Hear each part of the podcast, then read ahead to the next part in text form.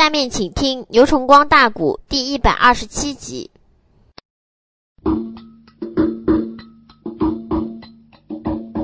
郑老内，五峰的楼上把令行，身旁的人这时才把钢刀领，五峰楼。要杀便装老奸党，合着内张吓坏了他的儿叫声。出言来没把别人叫，郑大人不知且听清。五峰楼，万万别杀我的父，马上你马。我献出于峰他的母亲生，贼便林，他往的身后传命令，不多时过来一群的兵，小于峰他站得高来望得远，在五峰楼上。看得清，一群的人带来了自己生身母，还在他母亲的身上勒了绑绳。小玉凤看罢心好恼，连八个。皮肤变鳞骂出声，于峰说：“变林呐，不说你在北海道跟什么八卦道人学艺的吗？你是一个练武人，你身边还有你四个哥哥，你身边还有你的余党，还有你不少小兵。我母亲老人家是一个年高的妇人，你从俺家里把俺娘给捉来，就算不闹了。哎。”你为什么还要用绳索把我母亲给绑起来？他不是会武功的人，他要会打仗，他要年轻有武功，你会怕他跑了？嗯，你不用绑绳绑俺娘都够受的了。我命令你便利，马上传传令，把俺娘的绑绳给我送。不然的话是，你别怪你爹爹变装受大罪。卞林一听听于峰讲话也有理，是的，老妈妈她还能跑哪去？手一挥，两边给这了于母身上的绑绳给放开了。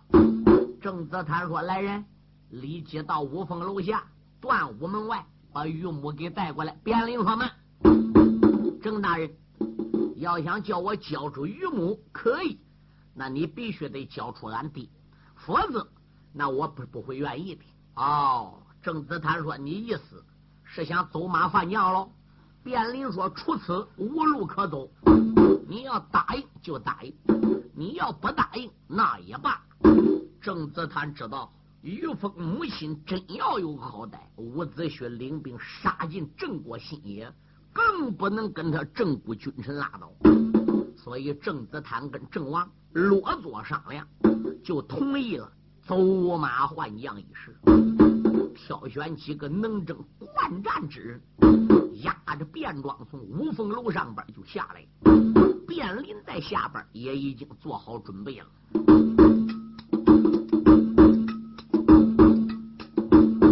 郑老内五峰的楼上把令传，选出了狼虎中三帮，这是内后单刀这压着元帅。他行变闹，把老贼如今也押到端午门前。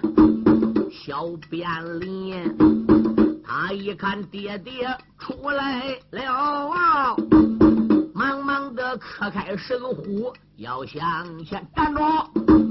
五凤楼惊动大人郑子坦，喊一声便林，你别动胆。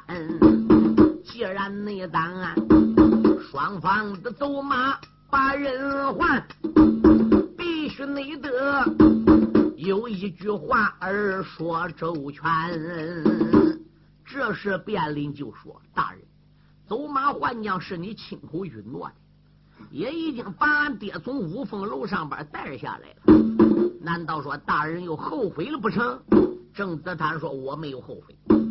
既然说走马换将在断武门，必须得按照走马换将的规矩来啊，当中必须也得好好点。哎，我们这边压着便装，你们那边带着榆木。”到我们当中发这个据点了，各抢各的人不许胡来。卞林说好，老小子卞林又下令叫小兵在前边把石灰线给耗好，出来选这一班的将士怎么样？就压着便装朝当中的石灰线来了。卞林就命令手下的人把榆木也往石灰线这个地方带了，有人把刀担在榆木的脖梗。这边有人把刀压在便装的脖梗，一二三，三字一出口，怎么样？小兵们把榆木哈啦一声往石灰岗北边就推去了。这边郑大人选出来这几名武士，三子一出口，哈啦一声把便装往石灰岩南边就推去了。割枪割的人，可卞林这孬小子一伸手打自己身边抓过来一样东西，啪！这样暗器还不如撒出去了，正好抓住榆木背后这个衣服，卞林单膀一叫了一说：“哪里走？回来不？”他把榆木嚓啦啦怎么样？用紫金飞云抓又给拽回来了。贼施展了紫金的飞云抓，二番那头捉到了榆木老高岭。嗯！马身上双膀叫力的往回拽，合着那扎吓坏了几位将英雄，转过身形扑过去，就准备把榆木救上电影龙，何渣渣黑坏大人正自贪呐！五凤楼吓坏了小爷叫于峰，出言来没把别人骂，贼小子卞林骂出声，为什么前说话来后摆手？为什么又捉去我的母亲生？小玉凤五凤楼上朝下骂，贼便灵，哈哈大笑两三声。马背地吊完传命令，二郎你们抓住榆木老高岭。便令他虎背上边用手指，正紫檀，还有昏君正定公。今天那天。啊你交出郑国的元帅印，话有千番再不明，不交郑国元帅印，榆木他八九丧性命。同志们若问怎么样啊？我落背几句来讲情。书友们少听几句哈，我跟大家说几句话。好，向你们介绍一下，你们要想买新书原声磁带，请你到徐州淮海东路一百六十五号淮海戏曲网音响公司来买啊！这里呢年年出新书，我是最清楚的。我名字叫牛春光，我本人的联系电话是零五二七四二五三六七零，每年都被徐州淮海戏曲网音像公司请来录音出书，供听众欣赏。丰富文化生活，其他店里呢也卖磁带，那就不同了。他们不讲质量，不请演员唱，全靠盗版、翻录、复制，套一人家封面，音量不好。请你们大家呢不要买他的劣质袋子，要买新书原声磁带，你到徐州淮海戏曲网来。下面我请公司王经理和书友们讲几句话。各音响店新老客户，各位书友，你们好。首先。祝你店生意兴隆，老年朋友们身体安康，福禄长寿。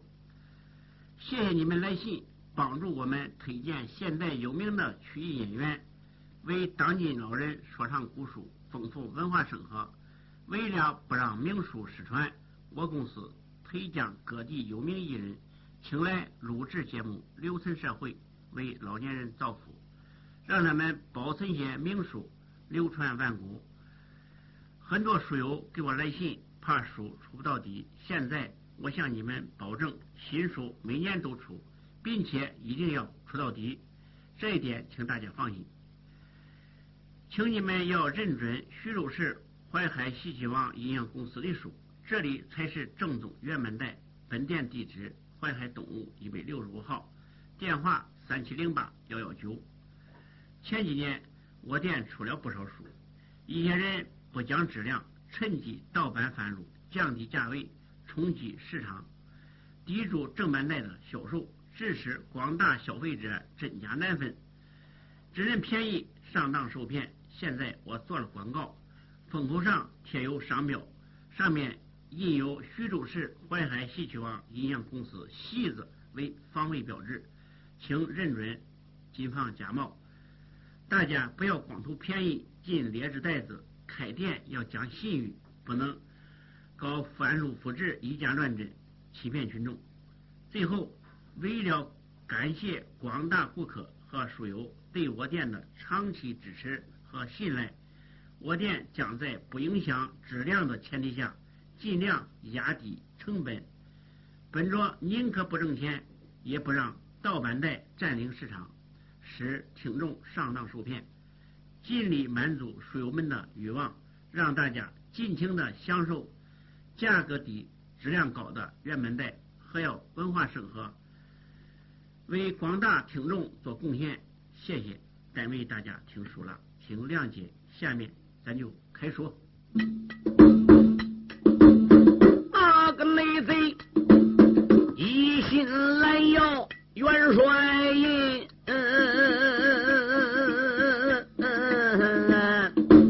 手里那边捉住了玉凤老母亲，正往着凤的楼上开了口，连把那个卞家父子骂出了唇。寡人你我对你卞家哪点坏啊？为甚内么把君臣的感情海淹来沉？嗯，现如今马都顾家的屋门口，难道你说你想夺顾家金乾坤？贼便装断屋门外得了个地，不由为得。真真的笑出了音，用手指没把别人骂，我骂个郑王无道的君。不瞒你，你见当初把郑国道啊，你的儿子死在了便庄，我的手心。嗯一句内话。惊动了大人郑子坦，郑王内主，沉吟，便庄这孬小子目前死里逃生。再一看郑王驾下没有能人了，他这爷儿六个，哎，六匹马，五口刀，两柄锤，那在郑国皇城哪有是卞家爷们对手的？这个孬小子一得意，他忘形；他一得意忘形，怎么样？他一高兴，嘴里边还不如说出来你儿子安童当初就是我杀的，根本没死在太子密剑之手啊！郑子坦一听就愕然一愣，就要追问。可郑王被卞庄说这一句话，怎么样？好像不相信自己的耳朵。俩眼光按卞庄看，郑王嘴里边没有话。这时候郑王又说了：“卞庄，你刚才说的是什么？你说我儿子是死在谁手里？便装说你儿子太子安童就死在我手里，我叫便装，你儿就是我杀的，哈哈哈哈哈哈。我就承认我是凶手，昏君，你又能奈我何？郑王在五凤楼上急灵灵打一个寒战，便装，你杀我儿子。那当时在银龙宝殿，你为什么奏本说是太子密剑所杀？嗯，你是怎么着窜到这了关里，把这了我的儿子给杀了的呢？卞庄说：“那我也不瞒你，你对我确实不错，我对你也是忠心耿耿。自打你儿子也被我误杀之后，我对你就不那么真心了。我考虑什么呢？总有水落石出的那一天。”我卞家父子为你出力再多，难得有一天你要知道你的儿是死个我手里边的，我保你家八辈子也免不了全家犯朝诛灭九族之罪。我就从那不瞒你说，我也就变心了。名誉我是赤胆忠心保着你，暗地我在朝中里聚集我自己的实力，等待着机会的到来。哦。郑王说：“等机会到来，好，等什么机会？暂时不谈。你当时是怎么治杀我儿的？我目的是去杀米剑。米剑是楚国太子，伍子胥本领高强。一旦咱郑国兵马借给他伍子胥一对把，米剑肯定要登基了。米剑要来搬兵，我还没有去。他母亲老皇后蔡金平来要搬兵，我还没有去。我一见伍子胥来，我头疼了。”当初林东山付费，你不是不知道，他打了我一拳，在十八股众人面前使我丢丑现眼，这一拳之仇我必须得报，怎么报我都得拿五元报。可是五元本领高强，我又打不过他，我怎么知道他报？那么我只有把太子密剑给干了。我一干到密剑，伍子胥等于没有主人了。他催上哪里去搬兵？他把兵马搬到楚国灭楚平王，他伍子胥不能登基哦。他伍子胥伍家自称是忠良后代，他不能当皇上。他敢一失去了主人了，他也就没有搬兵之心，也没有斗志之心，他也没有法报仇。哎，密剑不死，他只要有主子，他必然还要保密剑，忠心耿耿。哎，还得想办法推倒楚平王。所以我去杀密剑。我又知道你儿子安童那天夜里没走吗？跟太子密剑通了腿儿。我当时一刀下去。我也感觉这颗头叫我给切下来了，我认为我杀的是米剑，结果我就回帅府了。我刚到帅府不久，银龙殿龙凤鼓景阳钟响了。我一听大典响，我就上殿了。一到殿上边才知道怎么样？我主你飘了纸，有人把米剑给带上殿。对，你开始问米剑。嗯，我儿安童跟你睡在一床，我儿安童是谁个傻子呢？米剑向你陈述。哦，说是哪里来的刺客？哎，没有灯光，人被杀过之后，密剑张起灯光，才发现安童被杀。我一想想，那我刺杀密剑不成，把我国的太子给杀了。哎，那么密剑搁银龙殿将来还要得地，搁郑国还继续能把兵马搬走，我再专咬一口，奏本是密剑杀的人。你当时候也急疯了，听我的话。把密剑绑起来就斩了。蔡皇后讲情你没准备，闹得金瓜鸡脑。死后你又把他娘儿俩尸脚传令，叫人撂搁卧狗院。如今伍子胥已经兵困了正骨皇城了。我不瞒你说，我打算好了。城门外边我退了伍子胥手下无辜的兵马之后，回头来我就进行军事正面。昏君，你就别想再当皇上了。伍子胥兵我只要一退，那么郑国的皇上就是我的了，天下就是俺卞家爷们的。可是伍子胥的儿妻子李若英打哪里搬来了能兵精将，现在把皇城包围起来，楚、秦、魏三国兵马奔退，我卞庄的目的很难达到了。但是只要我有一口气，我必须得垂死挣扎。怎么挣扎？那我得有军权。我得把郑国皇城所有的兵马给调起来，或者把南门，或者把东门，这四门我随便开哪个门，我领着兵将对俺这爷儿几个形成一支长沙阵，冲出反应，闯出伍子胥的虎口，我卞家才有一线生机。现在伍子胥包围皇城，我要没有军权就没有法调兵，我没有兵将就闯不出皇城。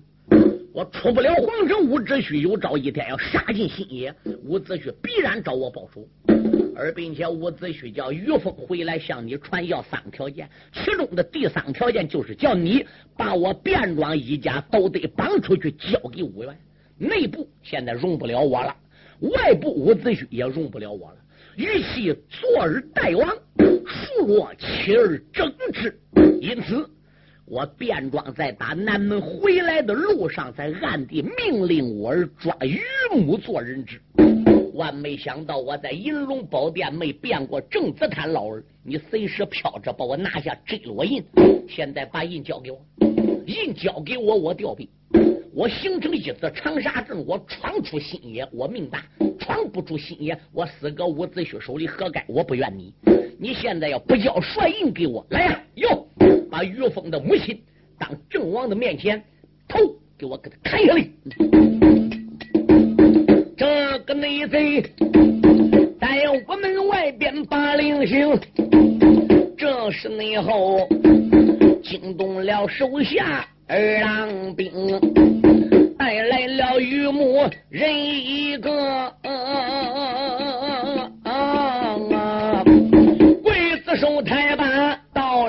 领刀起这刀落往下坠，无风楼。吓坏了小爷叫玉凤。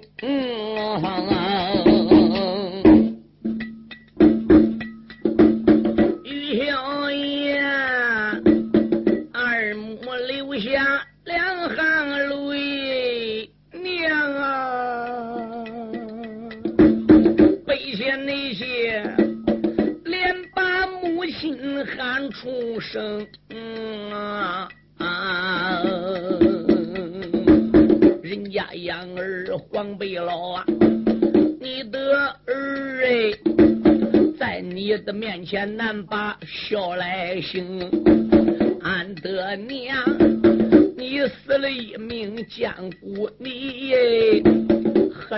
战内战，倒叫娇儿怎么疼？就在你这千军的一番令危机，慢着！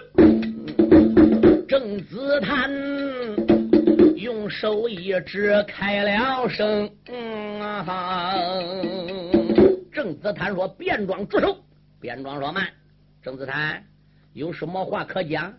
卞元帅，如果郑王现在要把帅印给你了，你可能把于峰的母亲。给交出来呢？哎，卞庄说那可以。好，眼下我也没打算搁你郑国待着。郑国的皇城里还有几十万兵。伍子胥打江东，虽然带四五十万人马来，他这四五十万人马，敢一分个东西南北四个方面，他大营里的人马毕竟就少了。我领着几十万人马，有俺这一儿六个，有我儿便拎着两柄锤，不管从哪个门，我都有杀出重围的期望。只有我闯出了重围，下一步如何？别说呢，真的，你现在问我，我不好回答你。我闯出了重围，下一步怎么走，连我自己都不知道。变目，我只能到什么时候说什么话。哎。如果现在你要认为没有必要把于峰母亲给救回去，于峰母亲死在我手，伍子胥杀进皇城，能跟你们君臣拉倒，你们可以不交印给我。要感觉于母在我的手里死了，我愿今后进皇城，你们没有法交代。唯一之计救人，就只有交出帅印。哎，郑子坦说好，我皇千千岁，什么事？好吧，你差人到后边把元帅印给取来吧。郑王很不愿情，心里想：于峰有功，于峰家跟伍子胥家有关系，但是似乎因为于峰母亲这一个人，哎，好像是要饭的乞丐似的，而献出国家的元帅印，似乎有点不值得。何况他一得到帅印了，他把我几十万人都要领走哎！我这个郑国等于成空大架子，我一孤皇上手里没有兵，这还像什么国家？所以郑王呢，嘴里边没说。郑子坦一请皇上，叫人上后边拿。郑大人从郑王的脸上边的表情，就已经知道他心里在想什么。郑子坦说：“主啊，归家都不保了，还考虑到其他的吗？眼下便装不走，他马都断我们，我们君臣也不得安。你现在不把帅印交给他的话是，那么于母必然得命归那时。”可是于母是伍子胥的恩人，卞庄就爬起来走了。于母真正要死了，伍子胥进城，他也还得灭俺的郑国。没有兵何该？帅印交出何该？能保于母一条命，伍子胥说不定进城来，还念你我君臣对于母有一点恩。吴元帅当不了高抬贵手，还能饶恕我们？我们郑国还可以存在。郑子坦高五凤楼上边大声大气的讲话，文武百官都能听到。五凤楼下边的卞庄爷几个也能听到。实际郑子坦又何尝想交出元帅印？郑子坦又何尝叫归家几十万兵，哎，卞家爷们整个都给领走？伍子胥四五十万人马分个四方。他这一儿六个厉害，要领几十万兵出其不意从哪个城门杀出去，还真有逃走的希望。嗯，所以他也不愿变装走。那为什么他搁五凤楼上边还一个劲儿的劝郑王，叫郑王交元帅印呢？其实老大人在五凤楼上边是故意耽搁时间，心里边还在盼望着一个人。心中暗想：小聂虚，小冤家，便临领兵带将也包围了段武门。我在银龙殿一定暗地差人去给你送信了。你怎么到现在还没来的呢？只有你猛然到屋门外，才能解这个围。你不来到屋门外，无法解围。没有人是卞家父子的对手。眼下我也只有请郑王把帅印交出来。郑王这一迟疑，我一拿好话劝他：我们军臣如同演戏的一般，正好演给卞家爷几个看。你要能来，我们马上都能解围啦。可是郑王还不知哪头逢吉，看郑子丹一个劲儿的叫他交印，没有法。来人哟！上后边把帅印给取来。时间不大，有内侍臣到后边把周头狮子黄金帅印，还不如就拿过来。郑王一抖手就要把帅印往下丢，便装搁底边就要来等帅印。郑子坦满心眼也没想交帅印，就等那个人来的。那个人还没到，郑大人为了耽搁时间，趁手打郑王手里把帅印拖过来。嗯。便装搁五凤楼下一皱眉，郑子坦，你不答应把帅印交出来的吗？现在郑王要交印，你为什么不交印？难道你真想等伍子胥人马杀进城灭我卞家爷吗？郑子坦说：“卞元帅，事到如今，我得不得不防止。这个帅印暂时搁我手里，我没交给你，但我有一句话要得说明。你说，郑大人什么话？印给你了。”兵你调了，你离开了郑国新野，能不能闯出伍子胥包围圈？那看你卞家爷儿几个命长命短了，那就随便你了。我怕有一条啊，啊，印我给你了，于母你要不交呢？卞庄说：“你把帅印给我了，于峰母亲这条命摆搁我卞庄手里，就没有利用的价值。”好。那如果我把印交给你了，你把于母虽然交出来了，你爷几个仰仗兵多将广，仍然让马都断里门，不跟我们君臣罢休，那又待如何是好呢？卞庄说：“郑子坦，你说你想怎么着吧？卞元帅，不管怎么样，你得发个誓。那如果你要说不发誓，我这个帅印绝对不能给你。哎，卞庄说好，你听着，郑子坦、郑王你也听着，只要你们君臣把帅印给我，我马上就把于峰的母亲交给你，我统领大兵杀出城门，与你君臣好像不相识，我再也不会在新野城里滋事，否则我变装该被伍子胥生擒活捉，你看怎么样？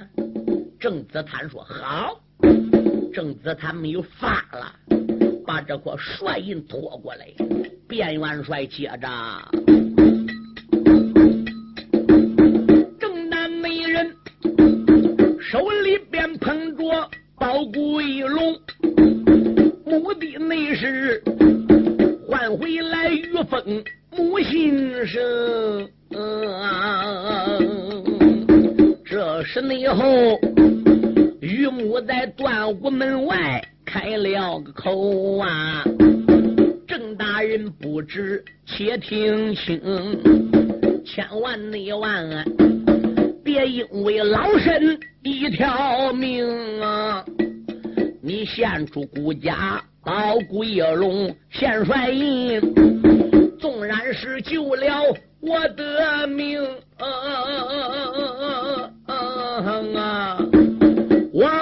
落下不美的命，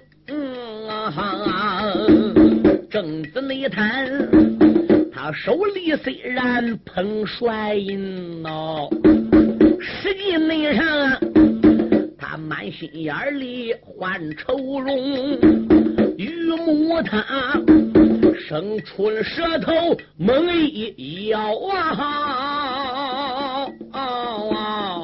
于母看君臣挨逼的，郑子坦把印都要交给卞庄了，我母子能落什么好处？舌头一伸，两横牙齿一带劲，咔哧！可怜于峰的母亲为郑国的江山，嚼舌自尽，霎时之间这个头歪了。怎么的？两边小兵是架着于母的，嗯，两边有小兵啊坐着他的膀子。他现在骄舌自尽了，小兵们也没注意看，正架着于母，怎么头耷不下来了？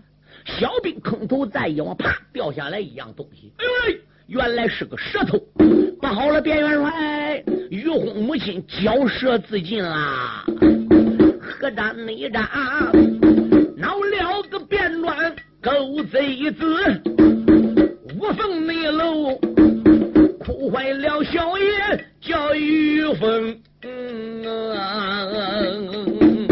郑大人手捧着国家元帅印呐，咱一声我主郑定公，元帅印母第十八个人来换了，现如今于母送了个钟，万万的不可交帅印嘞。君臣死守这座九龙亭，不久就有人来救驾呀！不久内就，有人救驾要进城。郑老爷如此这般的朝下讲，可恼了卞庄勾践宁啊！卞庄贼没把别人叫，我而不知听分明。推击国家断武门，杀上了这座电银龙，合着那老儿郑子坦，还有昏君郑定公，这个贼传令如山倒，这几个儿子要行凶，千钧一发临危急，马到大街那口，扫过来一匹马走龙。听说马背吊鞍，留神看马背上驮来了一位小年轻，这个没准儿年龄大说二十一，真正是少说不过东八东，生就的一张小白脸儿。福听住，长在门里正当中，上身之长来下身短，简单金龙无风风啊，中身上穿白挨着个素，混马长枪瑞雪门啊，同志们若问他是谁，这员将名字就叫曹文龙。曹小爷，今一天正过不出事，话有千番一更。曹小爷，正过心也出了个事啊，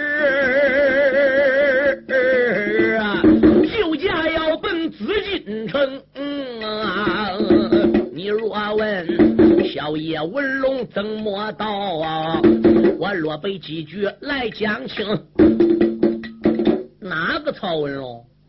就是当初伍子胥在郑国遭难，有个镇殿大将军曹真，因为救伍员闹得乱箭分尸，这就是曹真的儿子曹文龙，今年二十一了。伍子胥问郑王要三个条件，第一个条件封于母，封于封，交出曹文龙，对，也就是伍员所要找的那一个曹文龙。听过我上一章书郑国搬兵的，我就不需要讲了。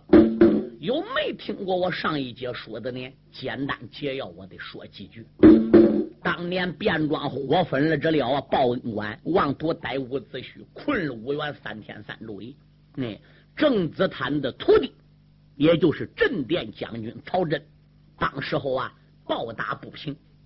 他为了搭救元帅伍子胥，没有办法带他的老婆夫人被设在将军府里吊死了。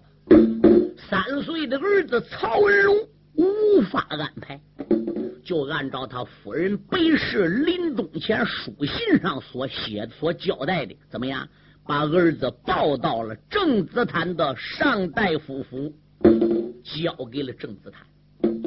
那要不是夫人白氏临死前留那封书信上叫他这样做，他这个儿子还真没有法安排。抱孩子去打仗怎么救人呢？郑子坦当时在大夫府里边儿个，哎，一听说郑王在银龙殿杀了这了太子密谏，而并且呢又将蔡金平金瓜击脑，郑子坦也很生气，哎，就收留了曹文龙，嗯，跟他徒弟曹真。就等于是撒了一根别了。没要多会儿，外边有消息传来，怎么样？说曹真搁东门外来便装啊，乱箭分尸。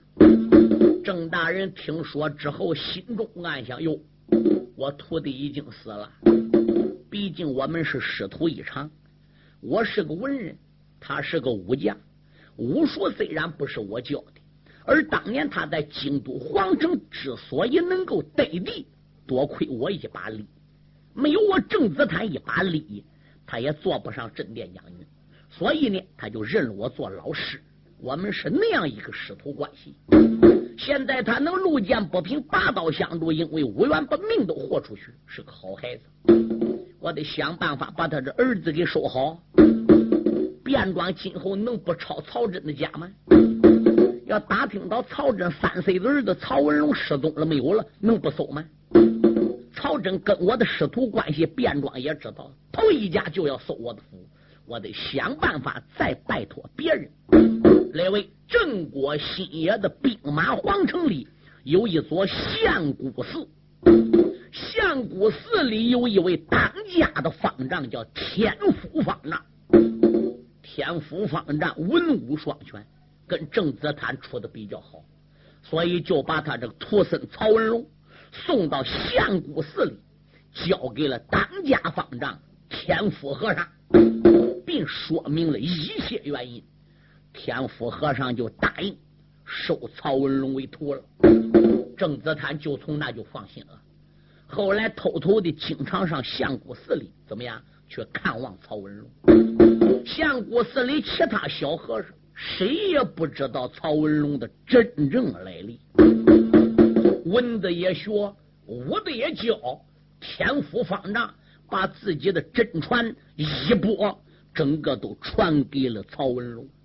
一番光阴，十八年过去，到了现在，曹文龙已经是二十一岁了，可以说文武双全，马上九班，马下九班，十八般兵刃样样会使，虽不能达到精益求精，也都拿得起放得下。天福方丈心里也高兴，郑子坦更高兴，因为下一章书伍子胥发兵去伐楚了。这个曹文龙也是五龙之一。现在伍子胥手下已经有红玉龙的尹成龙了。这一章书唱到郑国，曹文龙又出事了。下边还有个北京龙对周云龙，五龙大聚会，才他老往楚国打。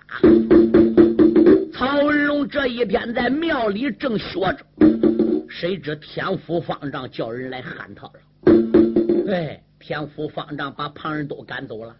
把曹文龙啊就喊到跟前了，孩子，什么事？你跪倒吧，师傅，我有话跟你讲。曹文龙说：“俺师傅有什么话跟我讲？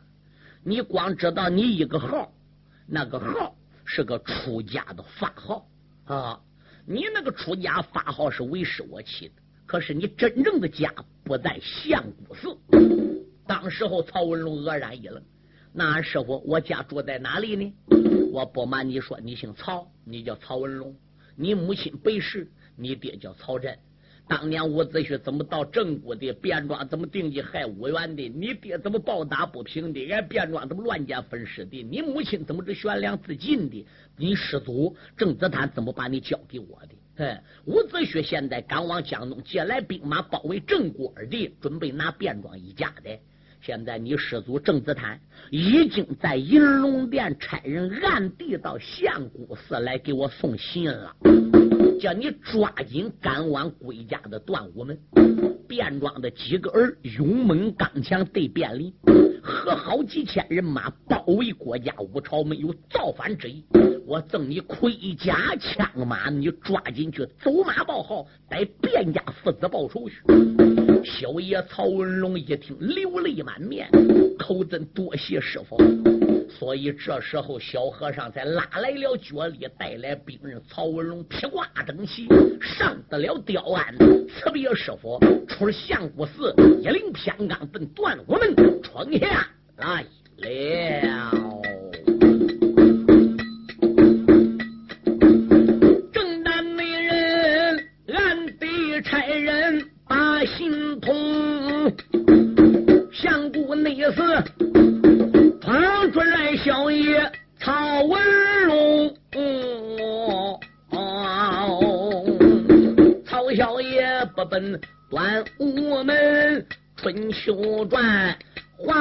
的千帆再不明，曹小爷扑奔了顾家断里门内，才杀得龙王搬家海水洪。伍子胥马上要传令，五谷兵要把皇城攻。李月英郑国的地界一场战。准备着合着了昏君正定公，要为那三条的龙凤生命打仇报，马上要奔郢都城啊！搬来的夫却长不了。